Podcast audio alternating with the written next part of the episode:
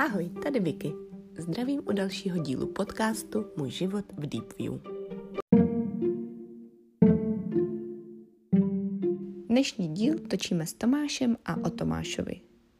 Tomáš Křivohlavý k nám nastoupil v říjnu dva tisíce devatenáct na pozici trainee. Tomáš má za sebou bakalářské studium na prestižní České univerzitě, praxi v několika společnostech. V DeepView pracuje rovnou na dvou projektech.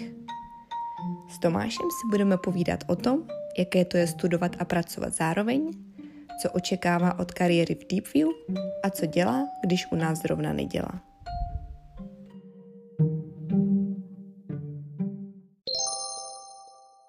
Jsem v prváku na magistru a vlastně studuju na Institutu ekonomických studií na Karlově univerzitě, vlastně studuji ekonomii, ale je to taková trochu special ekonomie, že se tam víc věnujeme statistice, kvantitativním metodám mm-hmm. a spíš jako teoretické ekonomii.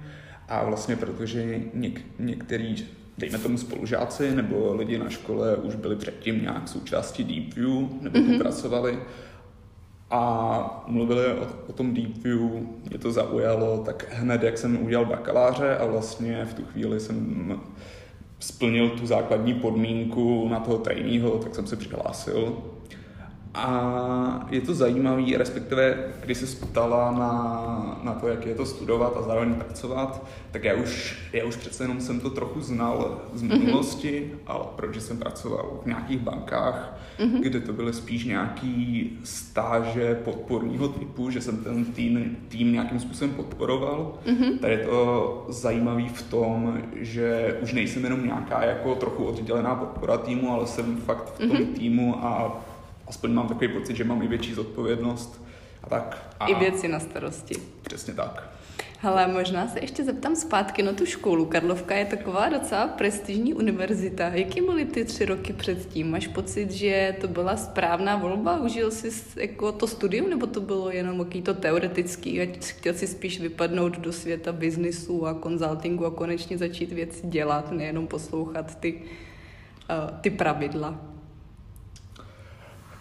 Tak ta naše univerzita, nebo ten náš institut je hodně specifický, protože vlastně celkem dost velká část lidí odchází do konzultingu. Mm-hmm.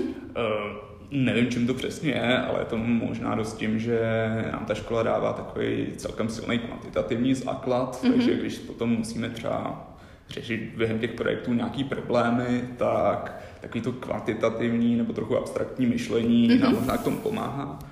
A A ta škola je právě, že trochu jiná. Ona to nebyla taková úplná nalejvárna, mm-hmm. nebo jak to říct.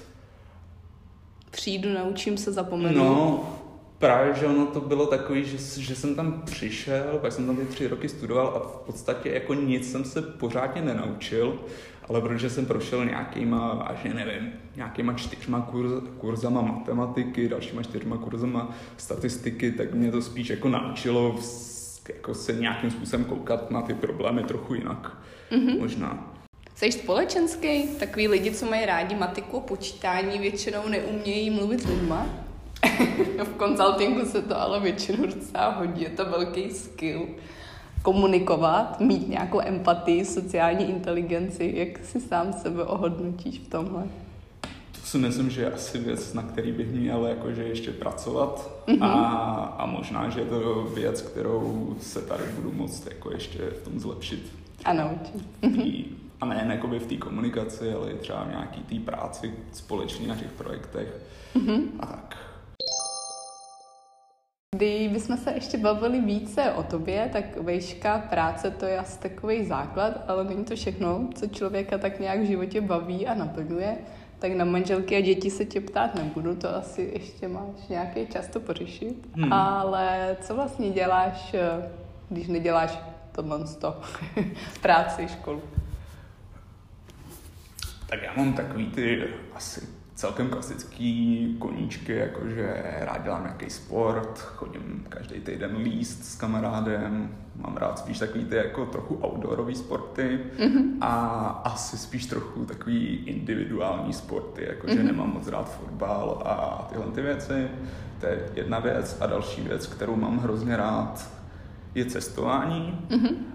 a Já vlastně jsem předtím pracoval v takový, to bylo v jedné jakože studentské organizaci, která byla jakože mezinárodní, a tam bylo hrozně fajn, že jsem jakože poznal strašně moc lidí jakože z, jako z různých zemí na světě, a mě třeba hrozně baví, když jedu do nějaký země, ale nejedu tam jenom jako, že se tam podívám, jaký tam mají hezký památky nebo přírodu, ale že tam jedu jakože za někým a ten mi zase ukáže, nevím, představí mi nějakým svým kamarádům mm-hmm. a poznám tu zemi jako ze trochu jiný stránky, takže jsem byl, za poslední rok jsem byl v celkem do zemích, ale třeba jedna...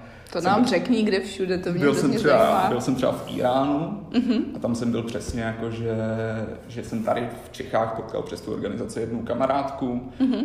a pak jsem, pak jsem tam jel jakože za ní na návštěvu a nějak jsme spolu a s nějakýma jejíma kamarádama procestovali Írán a pořád jako, když ně, někoho potkám a, a zeptá se mě, kde jsem byl, tak mluvím vždycky strašně dlouho jenom o tom Íránu.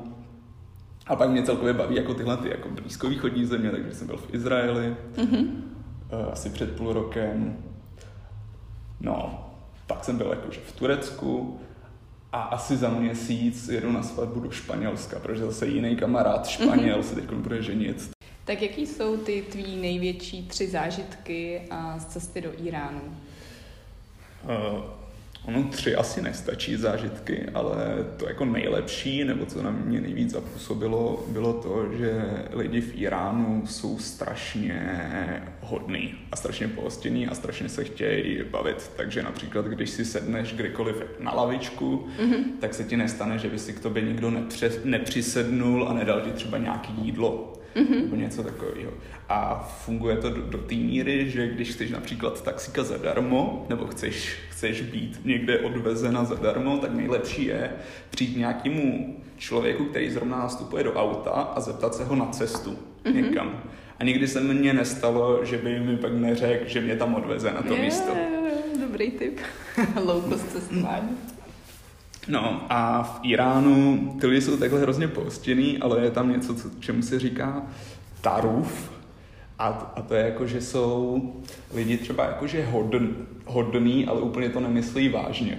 Že oni jsou jakože hodní, ale taky se může stát, že jedeš takhle tím taxíkem a on ti potom řekne, jakože to nemusíš platit. A, a tvůj úkol v té jako... V tý, téhle tý konverzaci je říkat ne, já ti prostě chci zaplatit. A on bude prostě říkat, že ne, to nemusíš platit, ale ty mu potom nakonec stejně musíš ty peníze dát mm-hmm. a on si je vezme. Takže jsou taková tam prostě kulturní tak, odlišnost. Taková kultura, no. Mm-hmm.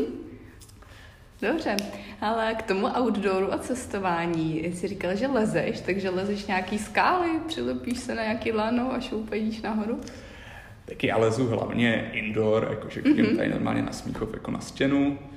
Ale jinak... Vylezl jsi nějakou dobrou horu, jako myslím, dobrou skálu? Někdy tady v Českém ráji nebo v Rakousku? Uh, jakože na, na skalách takhle moc nelezu, ale to, co lezu, tak moc rád mám feraty, uh-huh. takže jsem prakticky v Čechách je hrozně málo, ale prakticky všechny jsem je přelézt, třeba v Děčíně moc fajn ferata, ale jinak jsem byl několikrát na feratách ve Slovinsku. Tam, uh-huh. tam... A kde je ve Slovinsku tvý nejoblíbenější místo? Uh, já si přesně nepamatuju, jak se jmenuje ta hora, ale pamatuju si, jak se jmenuje... Ono je to jako v tom Triglavském národním parku jasně. a je tam taková ferata, která se jmenuje Via Italiana. Uh-huh. A ta je jakože naprosto skvělá, protože celou dobu, ona není těžká, ale celou dobu má člověk pod sebou jako stovky metrů ničeho. A tak, takže když tam člověk je, tak je to takový, jakože, takový jako strašidelný, ale při, a vypadá to strašně super, ale zároveň není úplně zase tak těžká, takže je taková moje oblíbená. Poslední otázka zpátky k práci. Jsi tu měsíc, nějakou chvilku tu ještě budeš.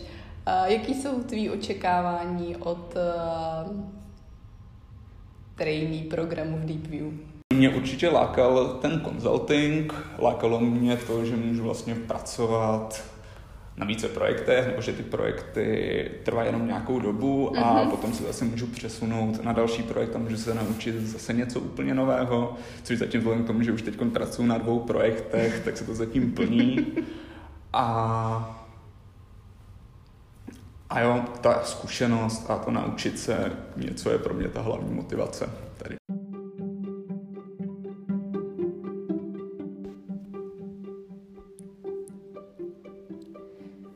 co říct závěrem? Je super, že tu v Čechách máme školy, co umí naučit abstraktně myslet. Naučit se, jak přemýšlet, je totiž k nezaplacení. Vzpomeňte si, až se budete chystat do Iránu nebo Turecka, že tu máme kolegu, který vám rád poradí, kam vyrazit a co vidět, protože cestovat jako local je děsně cool.